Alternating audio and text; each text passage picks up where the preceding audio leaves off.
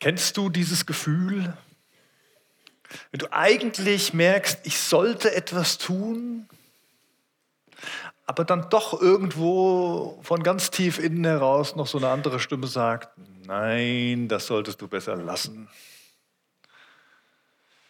Und manchmal ist es ja gut, das ist wie so ein, so ein innerer Schutz, der dann zu einem spricht und sagt, sei doch nicht leichtsinnig. Aber manchmal erlebe ich das auch als sehr beklemmend, dass diese Stimme da ist. Ich kenne das zum Beispiel, wenn ich angefragt werde von Freunden, die sagen, yeah, wir sind hier am Wochenende auf der und der Veranstaltung, ist eine Hochzeit und ich darf da ein Lied singen und darf ich deine Gitarre ausleihen? Früher war das dann immer so, so kurzer Schockzustand, der will meine Gitarre haben? Nein, das geht doch nicht. Gleichzeitig weiß ich eigentlich, soll ich sagen, ja, natürlich, doch klasse, dass du das singst, nimm meine Gitarre, mach damit, was du willst. Also, also, aber in mir sagt irgendwas, nein, kannst du doch nicht machen. So wie der damit umgeht, ich kenne den doch. Der ist nicht so gewissenhaft. Kriege ich bestimmt zurück und habe ich einen dicken Kratzer drin oder sowas. Oder irgendwas, irgendwas ist, hm, fällt bestimmt um, wenn sie auf der Bühne steht. Und ich weiß nicht, ob ihr sowas kennt, mit der Gitarre vielleicht nicht. Bei mir war das immer so ein Punkt bin, ich habe daran gearbeitet und ich halte diese Predigt heute ganz bewusst nicht nur für euch, sondern auch für mich. Deswegen finde ich es gut. Ich kann es jetzt schon zum zweiten Mal halten. Dann setzt sich vielleicht ein bisschen mehr und kommt in mein Leben rein. Weil dieses Thema, um das es heute geht, ist es nicht mein Spezialthema, weil ich da so gut drin wäre, sondern weil ich da echt lernen möchte und gelassener sein möchte, mit diesen Dingen umzugehen. Gewissenhaftigkeit, darum geht es eigentlich gar nicht. Aber es ist war dieses Beispiel dazu. Das ist dann so das, die innere Antwort, die ich mir gebe. Ich sage, nee, der ist nicht so gewissenhaft, ich bin gewissenhaft. Gewissenhaft ist doch gut, oder? Also, wir sollen doch gut gewissenhaft mit den Dingen umgehen, die Gott uns anvertraut hat. Und diese Gitarre, das wirklich, war wirklich so ein Geschenk von Gott. Die ist viel besser und viel teurer, als ich spielen kann. Und trotzdem habe ich sie recht günstig bekommen. Und das war wirklich so ein Geschenk. Und ich habe gesagt, ja, dann setze ich es für dich ein. Ich konnte damals noch gar nicht wirklich Gitarre spielen. Und habe dann gedacht, nee, dann, dann nehme ich diese Gitarre und, und spiele damit. Da muss ich doch auf die aufpassen, oder? Kann ich die dann einfach so teilen mit jemandem, wo ich weiß, oh, ich habe die Gitarren von dem gesehen, wie der die früher damit umgegangen ist. Vielleicht könnt ihr das bei anderen Punkten so ein bisschen nachempfinden. Wir reden über Werte in dieser Themenreihe, wertvoll. Wir haben die ersten Wochen darüber gesprochen, dass Einheit ein wichtiger Wert für uns ist. Eins sein. Dass wir in diese Einheit von Gott hineingestellt sind und jetzt jetzt auch leben wollen als Einheit. Wir haben darüber gesprochen, dass es ein guter Wert ist, genügsam zu sein. Zu sagen, genug. Gott, an dir ist mir genug. Das, was du für mich hast, reicht aus. Wir haben letzte Woche darüber gesprochen, dass wir beschenkt sind mit einer Gottesbeziehung. Das Gebet, diese Beziehung zu leben, ein Riesengeschenk von Gott ist und das ein Wert ist, den wir echt hochhalten wollen. Und heute möchte ich gerne mit euch über einen weiteren Wert sprechen, den ich für recht wichtig halte. Den Wert der Großzügigkeit. Großzügig zu sein. Ich habe mal ein bisschen geguckt. Den Begriff hat eigentlich Aristoteles so ein bisschen erfunden beziehungsweise er hat einen Begriff draus gemacht. Eleuteriotes oder so ähnlich. So hat er es genannt. Und das war das Wort, was es dann gab für Großzügigkeit. Natürlich kannte man den Wert irgendwie vorher auch schon, aber ihm war es so wichtig, ein Wort daraus zu machen. Für ihn war die Bedeutung davon so ein bisschen, die Großzügigkeit ist die Mitte zwischen Verschwendungssucht und Knausrigkeit. Also auch wieder so eine Balance, das merken wir eigentlich jedes Mal, jeden, jeden, jeden Sonntag, wenn wir über so einen Wert reden. Es geht immer um so eine gute Balance zwischen dem einen und dem anderen. Zwischen Verschwendungssucht und Knauserigkeit. Es gibt natürlich auch noch ein paar andere Definitionen dazu. Ich habe mal zwei gefunden, die ich ganz treffend fand. Die erste sagt, die Bereitschaft zu teilen und etwas zu geben, das größer als das selbstverständliche Maß angesehen wird. Bereitschaft zu teilen über das Normale hinaus. Mehr als erwartet, könnte man auch sagen. Mehr als nötig. Und eben die Fähigkeit, in größeren als normalen Dimensionen zu denken und insbesondere zu handeln. Also wir merken, es geht bei Großzügigkeit gar nicht nur um Materie. Es geht nicht nur um das, was ich an Gütern habe, an Geld im Geldbeutel oder sowas, sondern es geht um eine Haltung. Es geht um eine, eine Dimension, eine Dimension zu denken, eine Dimension zu sehen und dann auch danach zu handeln. Und um diese Dimension, um diese verschiedenen Ebenen, über die möchte ich gerne heute Morgen mit euch ein bisschen nachdenken. Das muss ich schon fast Mittag sagen, ne? aber ähm, mit euch nachdenken. Großzügigkeit, wie gesagt, gab es schon vor Aristoteles und es stand auch schon vor Aristoteles in der Bibel. In Psalm 37, Vers 21 lesen wir, während der Gottlose borgt und nicht zurückzahlt, ist der Mensch, der nach Gottes Willen lebt, großzügig und gibt. Also um die Frage zu beantworten, warum beschäftigen wir uns hier in einem Gottesdienst mit dem Wert der Großzügigkeit? Weil der Psalm uns sagt, die Bibel uns sagt, ein Mensch, der nach dem Willen Gottes lebt, der ist großzügig. Hm. Spannend, oder?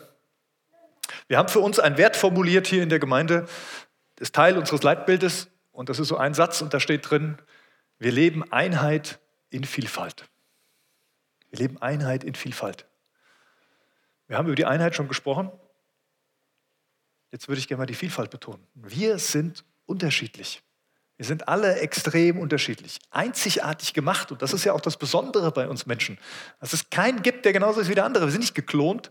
Nein, wir sind erschaffen von Gott, unserem Schöpfer. Jeder als Unikat, als Individuum. Das bedeutet aber auch, dass wir manche Sachen haben, wo wir unterschiedlich sind und auch unterschiedlich ticken, wo wir unterschiedlich denken, wo wir Dinge unterschiedlich wahrnehmen und wo wir unterschiedlich handeln. Und manchmal ist das eine ganz schöne Herausforderung. Gott hat sich irgendwie dafür, dazu entschieden, dass alle, die sagen, jawohl, ich möchte mit dir leben, dass er zu denen sagt, ihr seid jetzt eins. Ihr seid ein Leib. Ihr gehört zusammen. Herr Gott, was mutest du uns eigentlich zu? Bist du von allen guten Geistern verlassen? Wie soll das gehen? Gott sagt, doch, das geht. Das könnt ihr. Ich traue euch das zu und ich mute es euch zu, das hinzukriegen. Einheit in Vielfalt zu leben. Und ich habe diesen Satz mit, wir leben Einheit in Vielfalt einfach mal erweitert mit, wir leben Einheit in Vielfalt, kleinkariert, großzügig. Das ist ja so dieses Gegensatzpaar. Auf der einen Seite die Großzügigkeit. Und was ist der Gegensatz von großzügig? Ich habe es jetzt einfach mal kleinkariert genannt. Wir kennen es alle. Ja. Und ich habe bewusst beide Worte gewählt hier. Wir hätten auch einfach nur großzügig hinschreiben können. Wir leben Einheit in Vielfalt und das großzügig. Aber ich habe es bewusst so hingeschrieben, weil wir auch kleinkariert sind und sein wollen. Weil es manche Punkte gibt, wo wir ganz bewusst kleinkariert sind. Wenn es nämlich um das Zentrum unseres Glaubens geht. Wenn es um die Frage geht, wer ist der Herr? Wer ist der Mittelpunkt unserer Gemeinschaft? Jesus Christus. Wenn es um ihn geht, um seine Person und wer er ist, da sind wir nicht großzügig im Sinne von, da ist doch alles egal. Kann ja jeder für sich entscheiden, wie er damit umgeht und wer das so ist. Nein, Jesus Christus ist das Zentrum. Wir sind oder wir wollen auch kleinkariert sein, was so Kernaussagen der Bibel angeht. Gibt viele Stellen in der Bibel, die für uns nicht so ganz eindeutig zu erklären sind. Da gibt es unterschiedliche Meinungen und da will ich auch großzügig sein. Aber es gibt auch manche Punkte, die sind klipp und klar in der Bibel. Oft haben die auch was mit Jesus zu tun, wer er ist und und da sind wir kleinkariert. Ja, und wir sind auch kleinkariert, was die Gnade angeht. Also das, was uns vor Gott rechtfertigt. Da tun wir nichts dazu. Wir müssen nicht noch irgendwas tun, wir müssen nicht irgendwas leisten, wir müssen keinen Ablass zahlen oder was auch immer, um durch Gnade gerecht zu werden. Nein, es ist allein die Gnade, so wie es Luther auch schon formuliert hat. Wir sind auch kleinkariert in dem, was Jesus uns lehrt an Werten. Liebe Gott und deinen Nächsten wie dich selbst. Ja, Nächstenliebe ist ein Gebot, das sollen wir leben. Und da wollen wir nicht von weggehen. Und wir sind auch ein bisschen kleinkariert bei Werten, die wir für unser Miteinander brauchen. Loyalität ist zum Beispiel sowas. Dass man nicht dem anderen direkt irgendwas unterstellt, obwohl man es noch gar nicht weiß. Und vielleicht auch Großzügigkeit. Vielleicht sollten wir auch kleinkariert sein in der Großzügigkeit, weil es für unser Miteinander gut ist. Und was meine ich damit jetzt? Guck mal auf die, auf die andere Seite. Wo wollen wir großzügig sein? Wir wollen großzügig sein in der Versöhnungsbereitschaft. Wir wollen großzügig sein zu vergeben. Und ich meine damit nicht so dieses, dieser Spruch, ach, vergeben und vergessen, aber es läuft alles genauso weiter wie vorher. Nee, es geht schon darum, die Dinge anzusprechen, die Dinge zu klären im Miteinander, nicht einfach mit den Verletzungen immer weiterzumachen, aber auch bereit zu sein, zu versöhnen und zu sagen, jawohl, ich vergebe dir, vergib du mir. Das führt zum zweiten Punkt, wo wir großzügig sein wollen. Wir wollen großzügig sein im Entschuldigen, sich zu entschuldigen, Fehler einzugestehen, zu sagen, jawohl, das war meine Schuld, es tut mir leid, es tut mir leid, kannst du mir verzeihen? Vielleicht manchmal lieber einmal mehr für einen Fehler entschuldigen, den andere vielleicht gar nicht als Fehler angesehen haben, als einmal zu wenig. Und dann steht wieder was zwischen uns, wo diese Großzügigkeit leidet. Wir wollen großzügig sein im Bewerten, im Urteilen über andere vor allen Dingen. Da sind wir manchmal schnell dabei, dass wir aufgrund des Verhaltens, aufgrund unserer Wahrnehmung Leute bewerten, obwohl wir sie vielleicht gar nicht kennen, obwohl wir die Beweggründe dahinter gar nicht kennen, obwohl wir die Geschichte gar nicht kennen. Und auch da wollen wir großzügig sein. Wir wollen großzügig sein mit unserer Sicht, mit unserer Wahrnehmung. Das wisst ihr alle. Wir können immer nur unseren Blick wahrnehmen, aber es gibt noch viel mehr als das, was wir wahrnehmen können. Und andere nehmen es anders wahr. Andere haben andere Empfindungen großzügig sein, indem dass es unterschiedliche Wahrnehmungen gibt und uns die vielleicht schenken lassen, eine größere Wahrnehmung schenken lassen. Und natürlich wollen wir auch großzügig sein im Teilen, im Miteinander teilen, was unser Leben angeht, was unsere Güter angeht oder was auch immer. Großzügigkeit. Wir leben Einheit in Vielfalt, kleinkariert, großzügig. Wie komme ich jetzt darauf? Zum einen muss man sagen, na klar, gucke ich in die Bibel rein, stelle ich fest, Gott ist ziemlich großzügig. Gott ist sogar so großzügig, unendlich großzügig, weil sonst wäre ich nicht in seinem Team oder dürfte mich nicht als Kind Gottes bezeichnen, wenn Gott nicht unendlich großzügig wäre.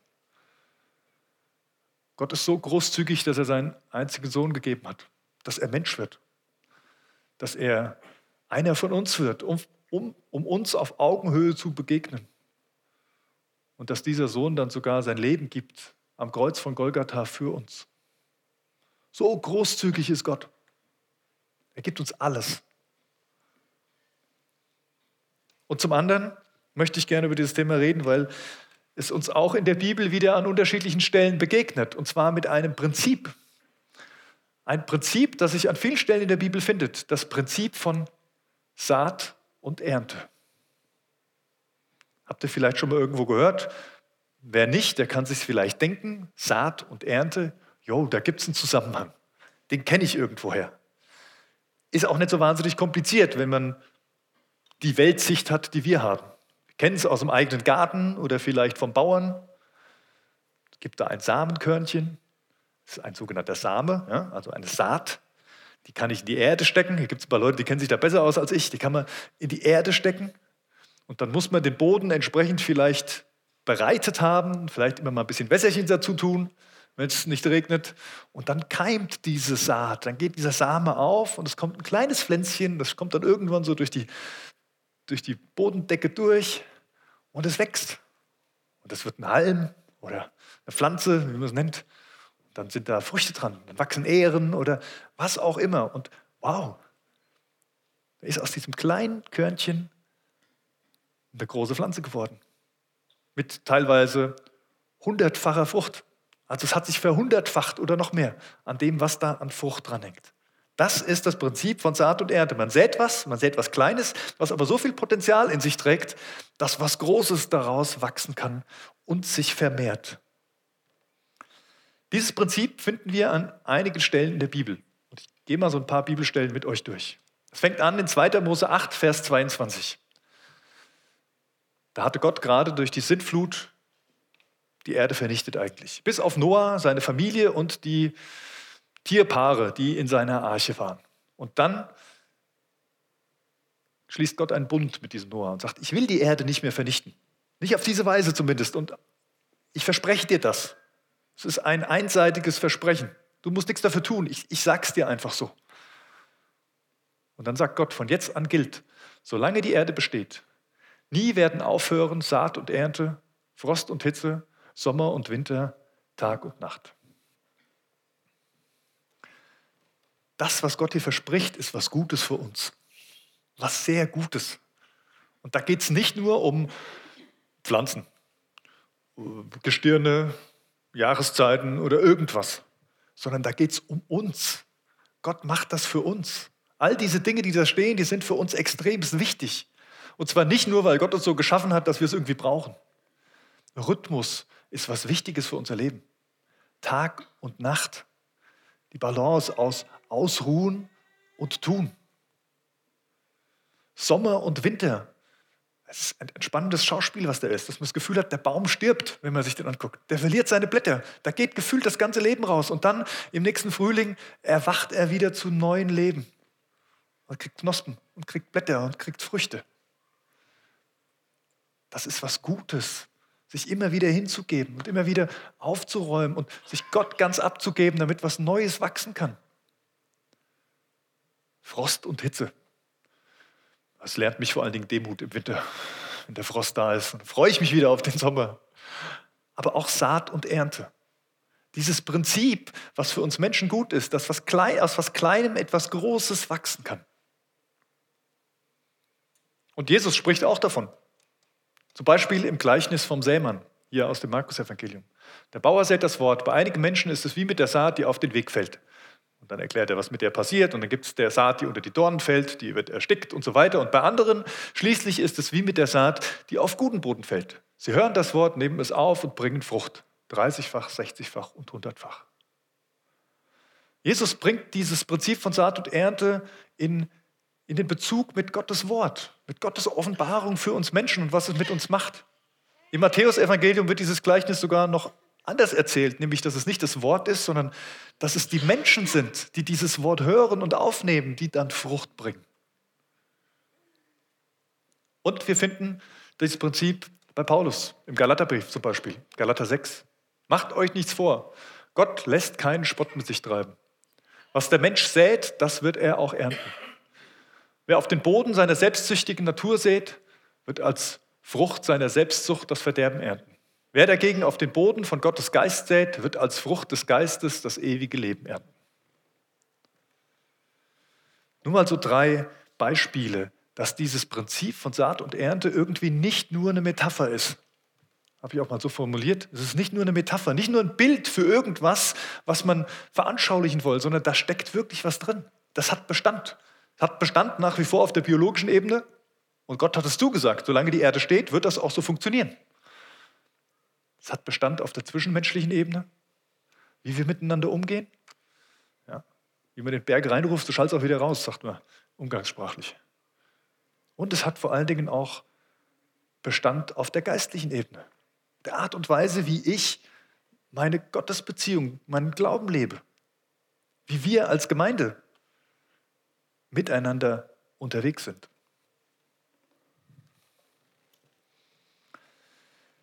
Ist ein gültiges, gutes Prinzip für uns. Und jetzt kommen wir zu dem eigentlichen Bibeltext, in den ich kurz mit euch reinschauen will. Der steht in 2. Korinther, 5, äh, 2. Korinther 9, die Verse 6 bis 10. Da schreibt Paulus an die Korinther, denkt daran, wer wenig sät, wird auch wenig ernten. Und wer reichlich sät, wird reichlich ernten. Jeder soll für sich selbst entscheiden, wie viel er geben möchte. Und soll den Betrag dann ohne Bedauern und ohne Widerstreben spenden. Gott liebt den, der fröhlich gibt. Er hat die Macht, euch mit all seiner Gnade zu überschütten, damit ihr in jeder Hinsicht und zu jeder Zeit alles habt, was ihr zum Leben braucht. Und damit ihr sogar noch auf verschiedenste Weise Gutes tun könnt. In der Schrift heißt es ja von dem, der in Ehrfurcht vor Gott lebt, er teilt mit vollen Händen aus und beschenkt die Bedürftigen. Das Gute, das er tut, hat für immer Bestand. Derselbe Gott, der dafür sorgt, dass es dem Bauern nicht an Saat zum Aussehen Aussäen fehlt und dass es Brot zu essen gibt, der wird auch euch mit Samen für die Aussaat versehen und dafür sorgen, dass sich die ausgestreute Saat vermehrt und dass das Gute, das ihr tut, Früchte trägt. Der Kontext von diesem Abschnitt ist eigentlich, dass es eine Geldsammlung gab. eine Geldsammlung für eine Gemeinde, die Geldnot hatte und Paulus schreibt die ganzen anderen Gemeinden an und sagt, legt was zusammen, gebt was für die anderen Christen, für diese Einheit der Christen, die brauchen es gerade. Und gerade so die, der erste Abschnitt, den ich vorgelesen habe, da geht es viel, überlegt euch, wie viel ihr geben könnt, wie viel ihr spenden könnt. Und dann aber im zweiten Teil, da geht Paulus weiter und, und erklärt dieses Prinzip nochmal und macht deutlich, es geht hier nicht nur ums Geld. Es geht hier nicht nur um das, was du gerade eingeworfen hast, sondern es geht um deine Haltung. Wer in Ehrfurcht vor Gott lebt, der teilt mit vollen Händen aus. Denk dran. Und Gott wird dafür sorgen, dass du immer genug zum Aussehen hast, dass immer genug da sein wird, womit du säen kannst, dass es Frucht bringt und dich die Saat vermehrt. Ich habe vier kurze Gedanken zu diesem Bibeltext. Der erste ist, starte mit dem Säen. Also der Punkt ist ja immer, Du musst irgendwo anfangen. Stellt euch mal vor, wir hätten alle keine Ahnung davon, dass es dieses Prinzip von Saat und Ernte in dem biologischen Bereich gibt. Und jetzt kommt da irgend so ein Landwirt daher und sagt, Leute, ich habe da mal eine ganz neue Idee. Ich habe hier so ein Korn, das stecke ich jetzt in den Boden, dann gieße ich Wasser drauf und dann warte ich. Und ihr werdet sehen, was ich da alles raushole. Und wenn wir nicht damit aufgewachsen wären, mit diesem Prinzip, dann würden wir alle sagen, Junge, komm mal klar, du steckst was in den Boden und dann wartest du? Was ist das denn? Das ist verrückt. Das ist verrückt und grandios zugleich, was da passiert. Beim Getreide und bei den Pflanzen, da wissen wir das alle und dann nehmen wir das auch in Kauf, dass es so ist. Aber Ansonsten ist uns dieses Prinzip doch manchmal auch fremd, oder? Da haben wir es doch lieber gleich alles da. Da sagen wir dann so Sachen wie, habe ich auch schon gehört, ja, wenn ich im Lotto gewinne, dann spende ich der Gemeinde die Hälfte. Sag ich, schön. Du hast nur leider nicht im Lotto gewonnen. Und? Wie ist denn das jetzt eigentlich? Kann man nicht auch mit dem Kleinen anfangen? Und wenn ich mir so eine Saat angucke, die man pflanzt, dann ist das mini, mini klein. Und wenn ich das Potenzial einer solchen Saat nicht erkenne, dann werde ich nicht anfangen, das zu pflanzen. Ich glaube, jeder von uns hat genug, um anzufangen auszusäen. Die Dinge, die Gott uns zur Verfügung stellt. Ja, das kann ein bisschen Geld sein. Das kann Zeit sein, die wir nicht nur für uns verwenden, sondern wo wir sagen, ich investiere bewusst ein bisschen Zeit an dieser Stelle. Ich fange an zu geben, zu teilen.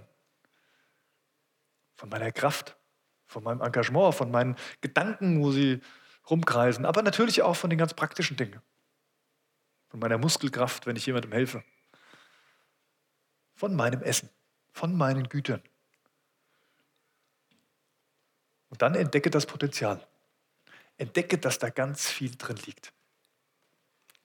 Also gerade die Maisernte läuft ja noch, wenn man sich so ein Maiskörnchen mal anguckt und dann schaut, was aus so einem Maiskörnchen für eine Riesenpflanze wächst. Ja, diese Dinger sind über zwei Meter groß, richtig fette Triebe und wie viele Maiskolben da dran hängen. Hunderttausendfach Maiskörnchen sind an so einem, an so einem Trieb aus, aus einem einzigen Maiskorn entstanden. Was für ein Potenzial. Und ich glaube, was Gott uns eigentlich klar machen will, ist, was da bei dir für ein Potenzial drin steckt.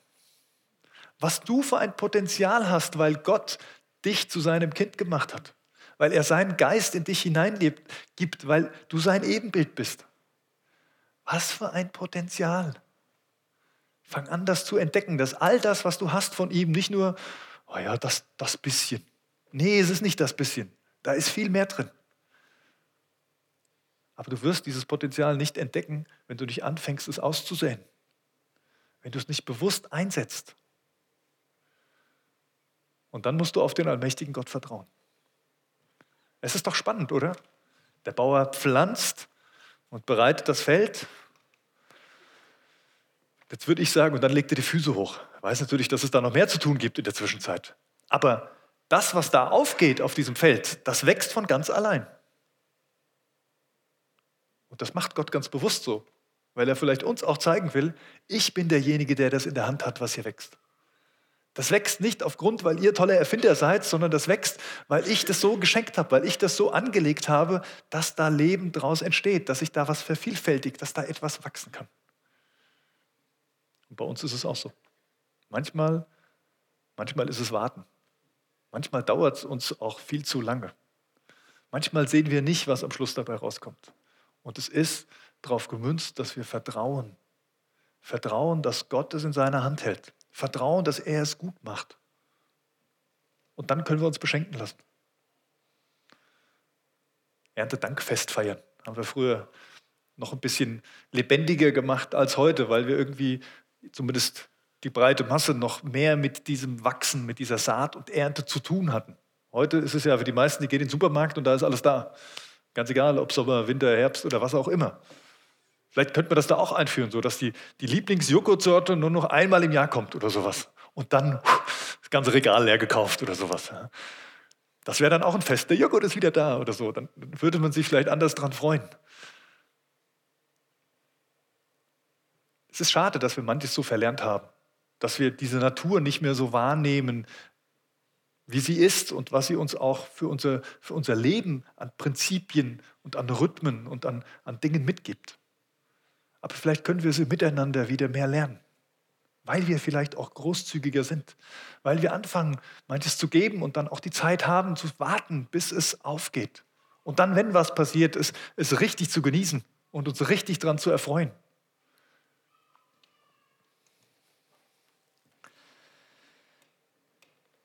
Wir haben die letzten Jahre, die letzten zehn Jahre oder sowas, wenn wir Erntedank feiern, was wir am 29.09., also in zwei Wochen auch wieder tun wollen, haben wir immer gesammelt Güter für die Butzbacher Tafel. Die Butzbacher Tafel kümmert sich um Leute, die bedürftig sind, die sich die Lebensmittel nicht zu diesem Preis kaufen können, wie sie im Supermarkt stehen und stellen die, die zu ganz kleines Geld zur Verfügung und die kommen dann, die sind dann angemeldet, das läuft alles gut recherchiert und können sich ihre Lebensmittel entsprechend dann bei der Tafel abholen.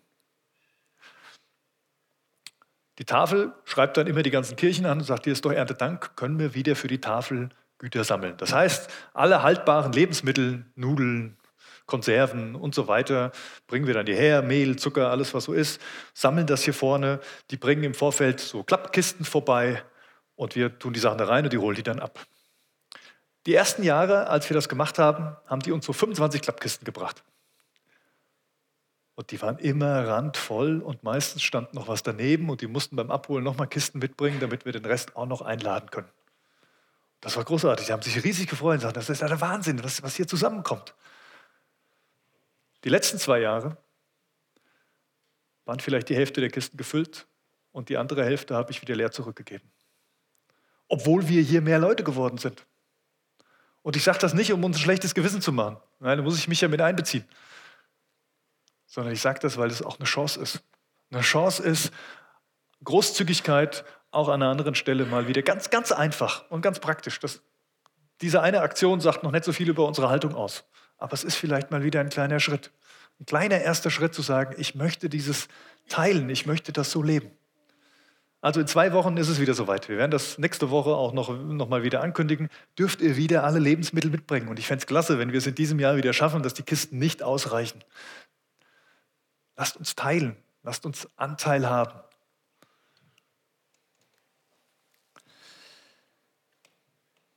Zum Schluss möchte ich noch eine Frage stellen. Und diese Frage lautet, was hindert uns eigentlich daran? Was hindert uns daran, großzügig zu sein? Und ich habe festgestellt, es ist oft Angst. Es ist Angst. Angst, selbst nicht genug zu haben. Angst, irgendwie zu kurz zu kommen. Angst, dass man das, was man weggibt, vielleicht ja doch noch irgendwann mal für sich selbst brauchen könnte oder für was Wichtigeres. Und diese Angst ist auch oft nicht so ganz unbegründet, denn wir alle sitzen hier mit unserer Lebensgeschichte. Wir alle sitzen hier mit Erfahrungen, die wir gemacht haben. Erfahrungen vor allen Dingen mit anderen Menschen, wo wir gemerkt haben, oh nee, die sind nicht alle großzügig. Ich muss manchmal die Ellenbogen einsetzen. Ich muss für mich denken. Ich muss selbst meine Schäfchen ins Trockene bringen. Das liegt uns ja auch viel mehr. Also ich bin so jemand, ich kontrolliere auch gern. Ich habe es immer gern im Blick. Ich plane gerne. Aber das Prinzip von Saat und Ernte sagt mir, du musst was geben und dann musst du warten. und mal gucken, auf Gottes Gnade hoffen, dass da was zurückkommt. Und es geht bei dem Prinzip auch nicht darum, dass ich rechne, dass ich mir was ausrechne für später, sondern es geht darum, dass ich es gebe und dann vertraue. Das fällt mir schwer, weil ich Verletzungen mit mir trage, aus meiner Vergangenheit, aus meinen Beziehungen, aus meinen Erfahrungen, die ich gemacht habe. Und deswegen möchte ich euch noch einen, Bibel, einen Bibeltext zeigen, wo es auch um Saat geht. Jesus Christus sagt das. Er sagt, wenn das Weizenkorn nicht in die Erde fällt und stirbt, bleibt es ein einzelnes Korn. Wenn es aber stirbt, bringt es viel Frucht. Ja, das Weizenkorn muss sterben, um sein Potenzial zu entfalten, dass Frucht rauskommt, dass Segen wächst, dass es sich vervielfacht. Und bei uns ist es auch so. Jesus Christus hat es uns vorgemacht. Er ist ans Kreuz gegangen von Golgatha für uns. Er ist gestorben, damit er das volle Potenzial freisetzt, was Gott für uns zur Verfügung stellt. Und wir dürfen jetzt in diesem vollen Potenzial leben. Wir haben Anteil daran. Wir dürfen austeilen aus diesem Potenzial. Aber es geht nur über das Kreuz von Golgatha. Nur dann, wenn wir ihm nachfolgen. Das heißt nicht, dass wir uns kreuzigen lassen müssen, sondern das bedeutet, dass wir zu Jesus gehen und sagen, dir gehört mein Leben. So wie du dein Leben für meins gegeben hast, so gebe ich dir jetzt meins. Sei du mein Herr. Bestimme du mein Denken und Handeln.